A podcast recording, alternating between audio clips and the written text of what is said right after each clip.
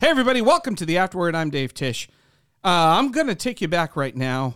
We're going to get in the Wayback Machine, and we're going to go all the way back to 1985. Now, I know what some of you out there listening are thinking. You're thinking to yourself, I wasn't even born in 1985. to which I would say, you know, it's okay not to talk. It's really okay not to say anything. You don't have to gloat, okay? So you're young and you're beautiful and everything's awesome with you. And I'm old. I get it. That's what you're saying. I get it. Tomorrow and tomorrow and tomorrow creeps in this petty pace from day to day. And all of our yesterdays have lighted fools the way to their dusty death. And death is stalking me out. Out, brief candle. My life is nearly ending. I get it. You're young. I'm old. But you don't have to gloat. You, do, you don't. You don't have to gloat. You don't. You don't have to gloat. But regardless of where you are on this, whether you were born in this millennia or not, I'm going to take you back in the Wayback Machine all the way back to 1985, and not just in any time machine. No, I'm going to take you back in the DeLorean because in July of 1985, one of the great movies of all time came out, Back to the Future, featuring Michael J. Fox as Marty McFly. This is one of the great films. It's perfectly constructed, it's elegantly conceived, its plot's fantastic. I think the physics work out. I'm not entirely sure. I'm not a I'm not a physicist, but regardless, it's an amazing film and it has one of the great movie soundtracks of all time, especially the opening song which is this incredible song by Huey Lewis and the News. Bay Area locals, Huey Lewis and the News, The Power of Love, one of the great movie songs of all time.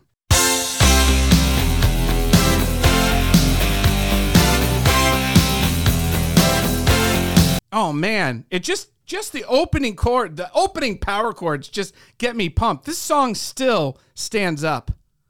And I love the message of this song. Don't take money. It don't take fame. You don't need a credit card to ride this train. No, it's the power of love. Love's available for everyone and it will change you. Change your heart to a little white dove.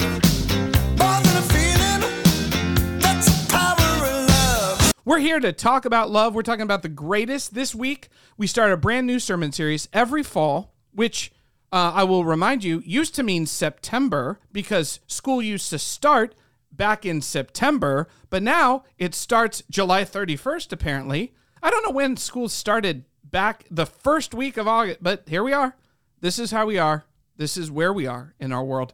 Um, but school has started back, and so people are back in the swing of things. I guess that means that summer is over. Uh, uh, summer vacation is over. I don't know. People are back to school. And so we are going to start and reboot our fall sermon series, which is kind of a vision series where we re examine the three loves love God, love your neighbor, and love one another. We're going to look into that. And we're calling this sermon series the greatest because love is the greatest. And uh, we're here and we're going to talk about that. And so I've got Steve Clifford in the studio. We're going to talk about what love means and what does it mean to love. And we're going to talk about definitions of love. It's a really great convo. And without further ado, Huey, take it away.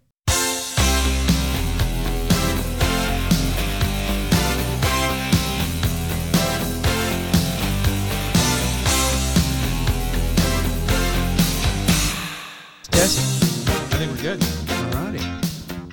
So, first of all, I think it's hilarious First of all, in the studio, Steve Clifford. I think it's hilarious. Steve, Steve, you started with the goat conversation around football. Yeah, because of course you did. And Jay centered it around basketball. I probably know a little bit more about basketball. Uh, let me ask you a question. What I was thinking about this um, as you were talking. You're talking about the greatest players and everything, and it really is hard to compare players from different eras. What's the best team you've ever seen? Like if you had like a if there was a historical tournament like a a, a playoffs of all time NFL teams, what's the best team you've ever seen in real life? Now you because you go back a couple decades, you've been watching football for a long three time. or three or four decades. You you know you know these teams. What's the best team? So I know this is going to sound completely biased, but it's the Cowboys of the early '90s. '92 Cowboys. But I would say even long, um, even longer than that. I mean, they had they had Jimmy Johnson and won two Super Bowls, and then they fire him, which just shows you how big an ego that Jerry Jones has. And they hire Barry Switzer, who's never coached a pro team in his life, from Nebraska. Is that right? Oklahoma. Oklahoma. I'm sorry. He Wrong. coached. some- He he was a very successful Yes, he coach in Oklahoma, but he's he but he's like doesn't really coach. I mean, he basically he just doesn't really coach. He said, "Hey, these guys know what they're doing. I'm just going to let them do their thing." And they still almost they got beat in the NFC Championship game by the Niners, and In the 94. Niners won. Yeah, they won and the then Super they Bowl. came back and won another Super Bowl with Yeah. Jimmy Johnson. It's possible with just given the the current personnel, they probably would have won four in a row. I think that's it's safe to say, even though the Niner fans could argue a little bit about that. Huh. That four in a row, four Super Bowls in a row, Unheard of. It- Dynasty. So Dynastic. in terms of the NFL, you have to kind of go by sport, but I would say, Sure, no. in, in No, terms of the NFL, that's the that's the best team. I, I made a list of three or four teams I think might be in the convo, and I put 92 Cowboys. I'll have you know. Uh, the other one, uh, this was a just a, a, a wrecking ball of a defensive team, the 85 Bears. Oh yeah, And then the 89 San Francisco 49ers. They scored more points Absolutely. than they were just 2,000 yard receivers. They had a 1,000 yard rusher in Roger Craig. Yep. They had a stellar defense. And then I put this, and this is this is controversial. I think this is controversial. I put the 2007 Patriots that did not win the Super Bowl, but w- almost went undefeated. They got upset in the Super Bowl. That was that team seemed inevitable. yeah. It's, it, the, that the Giants won that game is still It's like one of the biggest upsets I've ever seen in sports. the big miraculous win. yeah, that's Catch incredible. the ball off your helmet, David Tyree. luckiest thing ever. Okay. But I was glad they lost. Well, you like upsets. You like the little I, man I winning. do, and man, yeah, exactly. Yeah, you love that. Okay, uh, let's let's pivot because there's also uh, you you. I don't know if Jay. Did, I don't think Jay did this. You made a reference to Huey Lewis in the news, the great philosopher Huey Lewis, and I was thinking that's um that's the title song. "The Power of Love" is one of the title songs to one of the best movies of the '80s. One of the best movies ever. Oh, yeah. Back to the Future. Great song. It's actually really deep if you listen to it. It's like really Think beautiful. about this: make a bad one good, make the wrong one right. The power of love keeps you home at night. I mean, Right. it, it Well, don't- changes your whole lifestyle. I was wondering, do you have a sense of who, what's the best love song of all time? Like, I, I or just your personal opinion. What What do you think are some of the best like songs about love of all time? Well, I, y- y- everybody has their favorite. Of course they do. I just wondered what yours are. Okay, so I will by the Beatles. Who Oh. knows how long I've loved you? Who knows how long I've loved you? You know I love you still.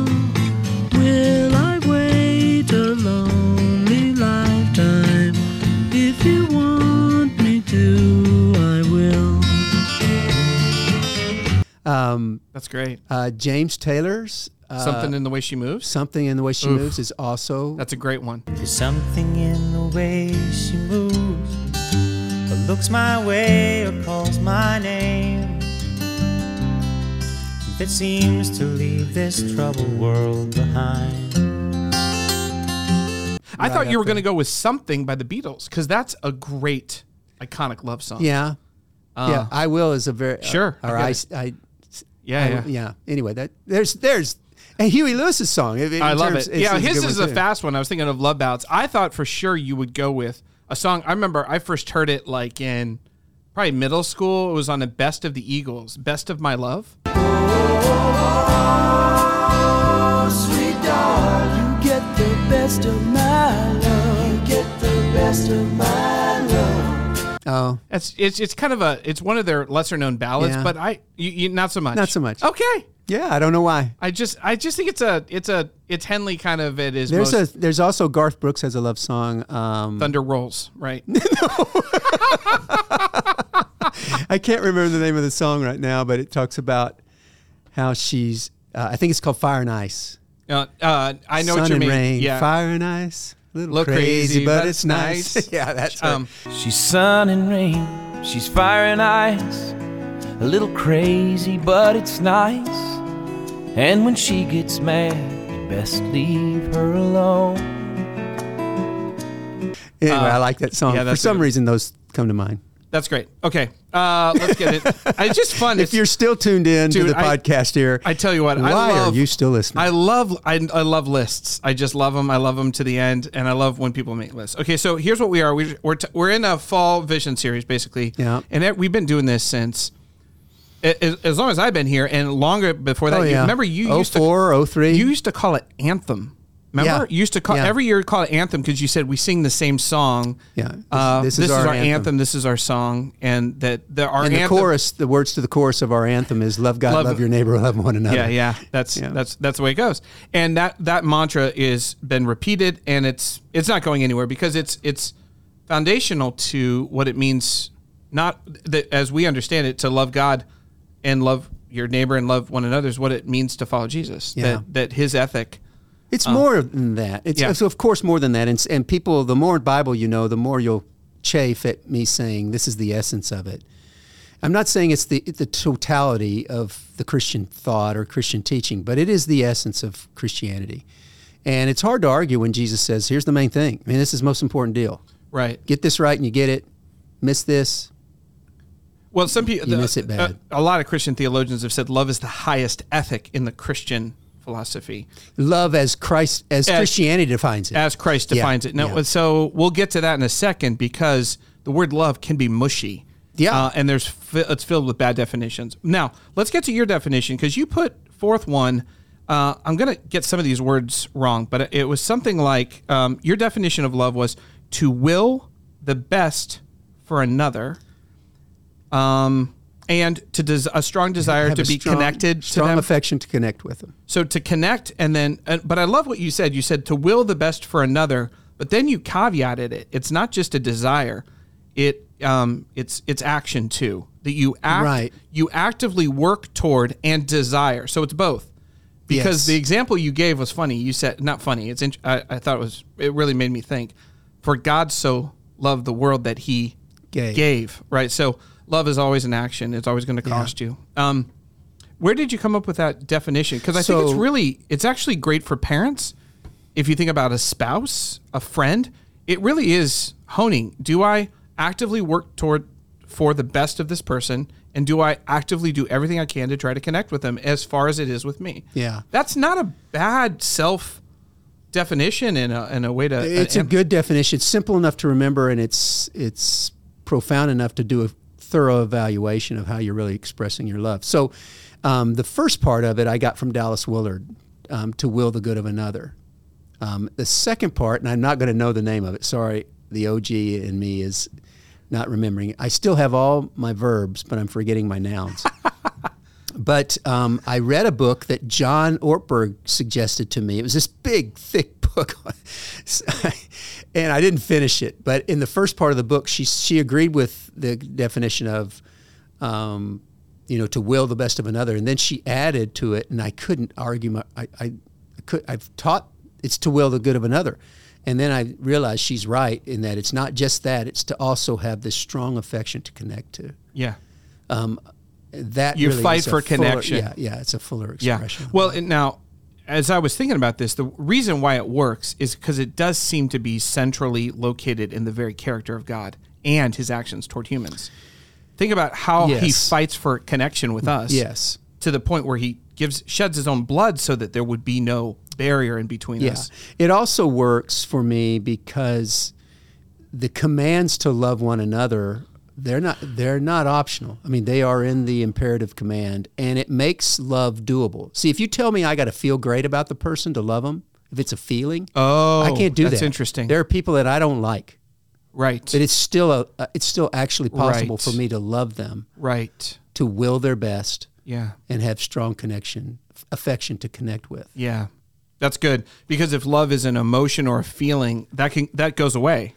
Yeah, or you're or you're trying to manufacture it or Yeah. something like that, and, so, and somehow it becomes a work. somewhat. C.S. Lewis put it one a, a way that I thought was really interesting. He said, "I can no more remain have the feeling of remaining in love with somebody anymore than I, I can be hungry all the time." yeah, It just doesn't. It's just not the way it works. Yeah. Um, okay, so let's go to this. If that's a good definition of love, what have you seen as some bad definitions of love that maybe have hurt people or misled them or caused them to act ironically, though they think they're being loving, to act in ways that are actually unloving? What are some bad definitions or aspects of love that you've Well, seen? I, I think generally any love that is conditional any love that is expressed as a conditional. In other words, you got to meet some requirements to get me to get me to love you. Oh man. So all of those, it's a performance-based relationship, and it, it it's going to end up to failure. You're you're never going to keep my standards for you.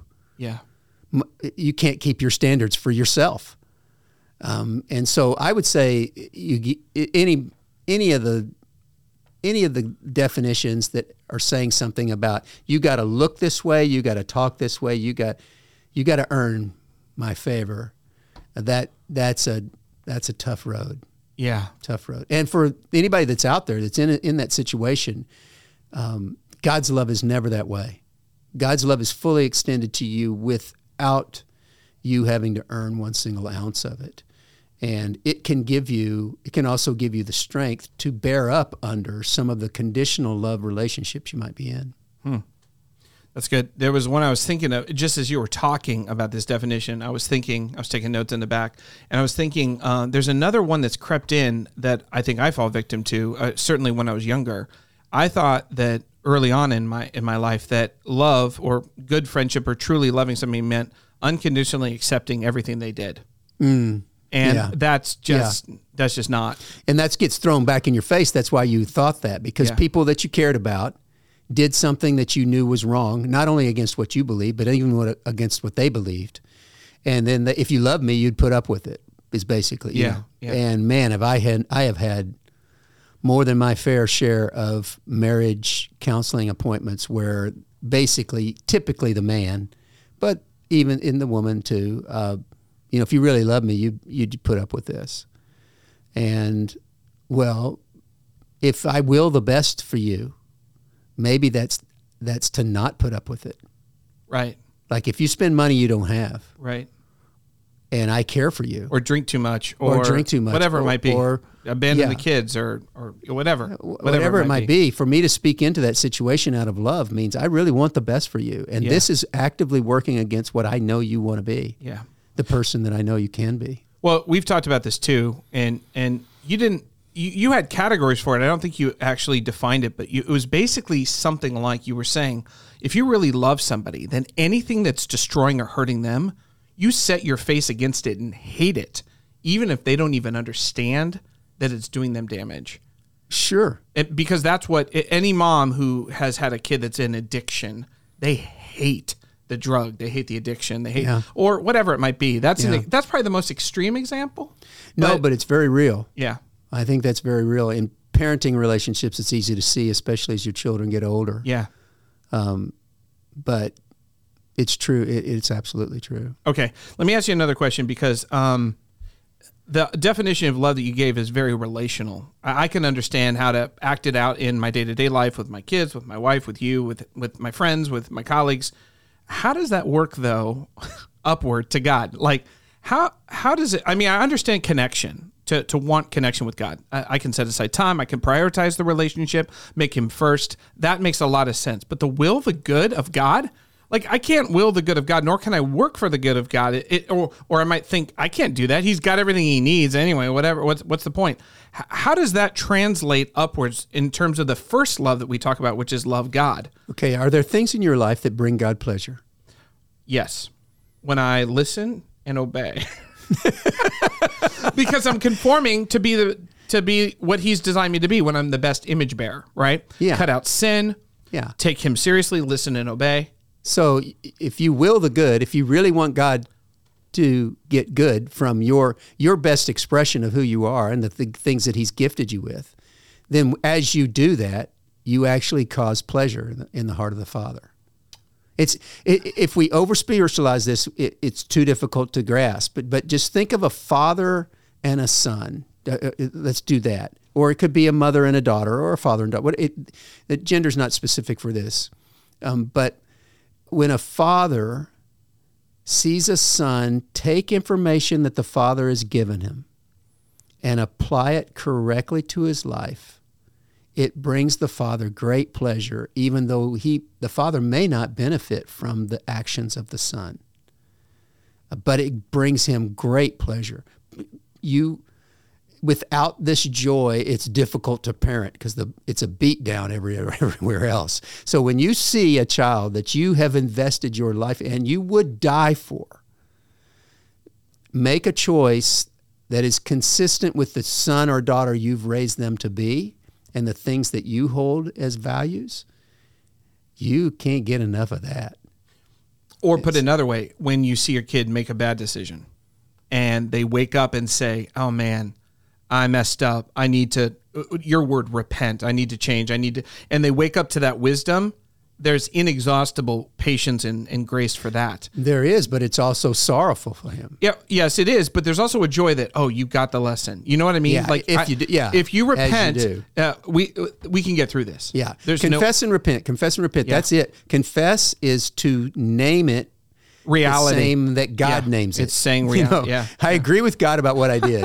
and then I repent from it. I turn from it. Yeah. It is the idea of turning away from it. yeah. Um, when you do that, you always find a father who is running towards you with open arms. Yeah. Um, okay.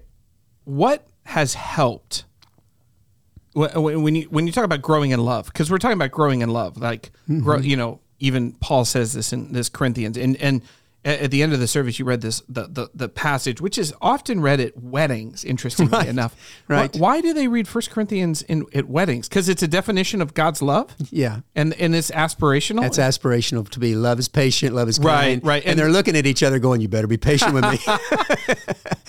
Uh, and we're not perfectly that, but I guess that's the idea that that's what that's what God right. is. That's right? the expression of God's love and, and aspirational for I kind of wish Paul would have said the way that God loves is. It, it would have been a little bit, a little bit clearer. But Yeah, I think there is though this expectation that we we try to model love because he begins with, man, if you can do all Yes. of these great things, and it's first class condition if you can, but you won't. You know, uh, I think that's called a first class condition. Uh, then you know it's it's It's worthless. It's, It's worthless. meaningless. It's, Yeah. it's meaningless. Yeah. all the things that we think, oh man, if I could just perform these kinds of things or speak in this way or do these kinds of miracles, that would be great. But if you and it would be great if you did them with love. But if you did them without love, there's zip, zero, yeah. zilch, nada. Uh, in terms of advice going forward, I mean, you've been doing this for a while. What if you just, if somebody is like, okay, I'm supposed to grow in love? Like, what does that look like? Is there practical steps?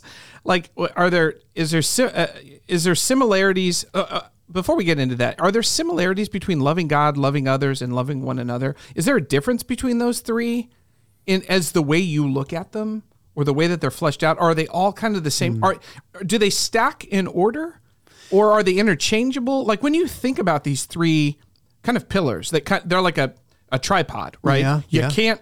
You would say, I think you would say, you can't remove any of those Right. pill- they're they're non-removable. They're non-optional aspects of what it means to follow Jesus. So like so that's what you would probably say. Mm-hmm. Um, so are they united in some way? Are they different from when you think about them in your head? Do you think about them differently, or I think well, they're united in the concept of love, but I do think about them differently. or how do you think about them? Okay, so for example, and we'll talk about this in the Yeah, coming, we will. coming weeks. But Sure. how I how I express my love for God would be different than how I love my neighbor. I'm not going to worship my neighbor. Oh, sure, sure, sure. Right? I mean, it's I know that sounds silly, but Right. but it's they're He's va- not going to be your most important they're relationship. vastly different. Sure, sure, Um, sure. Um, my and I I when I talk about neighbor, I talk about someone who is not a Christian Not part of the church. not, big C. different than me. They're not part of the Big C church. And so I would also love my neighbor different than I would love one another. Uh, talk I'm- about that. So I'm called in the New Testament to love um, those inside of the body of Christ differently than I ne- love those that are outside the body of Christ. For example, Paul says we have no business judging the actions of those outside of the church. And yet we are called to judge those inside the church. and call them to account I'll because call them to account. because house rules. It's, Da- it's dad's yeah, rules. You've said you're in. Well, this is how people Yeah. that are in act. Right. Those people who are outside of the church, you don't you don't tell them, "Hey, dude, you got to you can't." you can't swear. What are you doing? what swear. you doing? You- yeah. yeah. I think I hope swearing's allowed because Some swearing is allowed. some swearing. well, you and I talk about this. There's some swearing Some that's swearing off limits. I think. Yeah, there is. There is. There is for sure. So I even so my love for God is vastly different than my love for humans, and then although it's intrinsically tied to one another because for this concept of a aspirational love that God has for me. But I would love a fellow Christian differently than I would love. Like for let me just this let's just say real exa- real example. Uh, my I would I would hold you to, and by loving you and caring for you, I might bring things to your attention that I would never bring to the attention of the man who lives across the street from me, Charlie. Right. Charlie has espoused no desire for a relationship with Christ. So the issue with Charlie and I is Christ. Have you embraced Christ or not? That's all I care about. I don't care about whether he smokes or drinks or, or whatever. I, all of those other those other things are minuscule, but your relationship with Christ is paramount, and how it flows out of you into Yeah. your family and into your children, that's paramount. And I'm gonna, I would lovingly, hopefully kindly and gently and patiently um, draw your attention to things where I see it's not coming to fruition. Yeah, I really it does feel I was re- it was interesting that you'd say that because that's a high standard. And I by the way, I think we would both say that we are under a covenant before God and that if any of us violate any of this stuff that we got to have an honest and frank Yeah, and, conversation. and it's got to be kind. I of mean, course, you know it's. But not- we also can't just pretend. Like if I'm lying all lying all over the place, or if I'm whatever it might be, um, breaking some sort of clear commandment in Scripture, yeah, um, that I'm not supposed to, then hey, Dad's rules. These are Dad's rules. These are house rules. yeah, and that's that's key. What you just said, I think I just want to. It needs to be a clear command. I mean, sometimes we get all fired up about what the scriptures actually call disputable matters. Romans fourteen one. Whether or not you listen to uh, the Eagles, for example. there you go. I mean, or country western music in general. Yeah, well, that would be a sin. That would be. Some people might think that that's a sin, or having a glass of wine. Sure. There are certainly parts of the world and parts in different denominations who think a glass of wine with your meal would be wrong for you to, a- to yeah, yeah. participate. I've been in- yeah, So I've I'm, seen that. it needs to be a. And the church has spent way too much time on the minutia of life, where there's actually great freedom in the Christian faith, and we've spent our whole time arguing about it. Instead, let's be real clear. If it says do not, it probably means don't, right? And if it says do, Yeah. it, means to do this. Yeah. And so let's lovingly hold each other to the clear commands and give grace and freedom for those areas where there is a disputable matter. Yeah, that's wise. Uh, I like it. Um, I think when we years and years ago we were trying to. I was asking you, how do you define the difference between loving your neighbor and loving one another? Because it actually looks like the definition is the same: will the good of another, work actively for their good, and desire connection with them. Yeah. it's actually not it from a large definition, not entirely different. Agreed, for sure. but then there's this and you said it's the difference between like uh you know when you go to somebody else's house when you were a kid and it was clear that they had different family rules. Like they were allowed to eat sugary cereals for breakfast or they were allowed to watch that movie that you were not allowed to watch or they weren't allowed to watch that movie that you or listen to that music. Or uh, it's it's different house rules but when you're in your own house with your brothers and sisters dad dad has the rules. Yeah. and they're house rules. And we have a common dad. and we have a common dad and he's got some rules that we're just not allowed to violate. And and i think that for uh, i was just reading an article in the atlantic uh, about why church attendance is going down. And it was really interesting because a guy named jake Meador um, brilliant, brilliant article. And he said it's he he he posits it's because uh, there's not a strong enough uh, demand made of christians to live uh, according to the actual Bible, which which me which means understanding our Father, understanding His rules, and then helping each other live up to them. Up to him, yeah. Because some people are like, just let me do whatever I want to do, but that's not really love. Well, and it's not an option. Well, right. Well, yeah, you and I would say it's a non-optional part of it. Okay. Um. So now I thought that was interesting. It is. Uh, final question for you. Okay. In this season, right now, where you are, you've been you've been pre you've been basically banging this drum for twenty years. Mm-hmm. It's the same. It's the same three. It is. Um, it's the same ideas. Your definitions might have been enhanced or um, more precise, but in essence, it's the same thing. This season, right now, as you are right now, what advice do you have, or what things are you learning about God's love right now that are maybe new and fresh? Because it does feel like every year we do this, I learn something, I grow. You know what I mean? Like Yeah. I. So, what are you learning this year uh, about? Well, God? I would say I have been I've been the primary mouthpiece for this for 20 years, but I didn't come up with it by myself. I mean, you know, there were people that Well, Jesus. influenced it. Jesus was Jesus's teachings, but even even Dana and others who were part of our staff um, helped bring real clarity to it. Um, but I'll tell you, the the older I get, the more freedom there is. It's it's quite amazing. The more freedom there is around action, and the more struggle there is around conscience. So as I as I get older, I realize I put all my emphasis on outward external things, and most of those things. Now, there's some, definitely some don'ts, some do nots, but most of those things there's a quite a bit of freedom in. And then I paid, I didn't pay enough attention to the Spirit of God's work inside of me, bringing things to my attention and um, calling me to a life of confession and repentance over those things.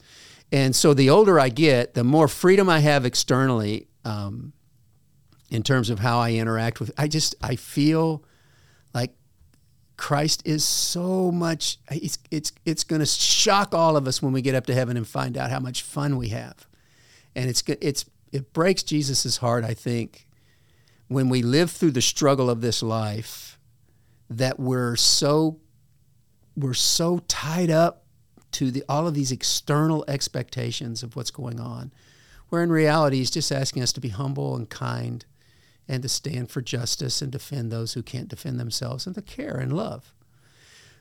And then I think the other part is is that I, I've poo-pooed off and not paid enough attention to the inward work of the Spirit of God in my life. And I find myself more doing that, that the scriptures come alive in fresh ways and and things and habits and ways of like I'm very I'm a very judgmental person.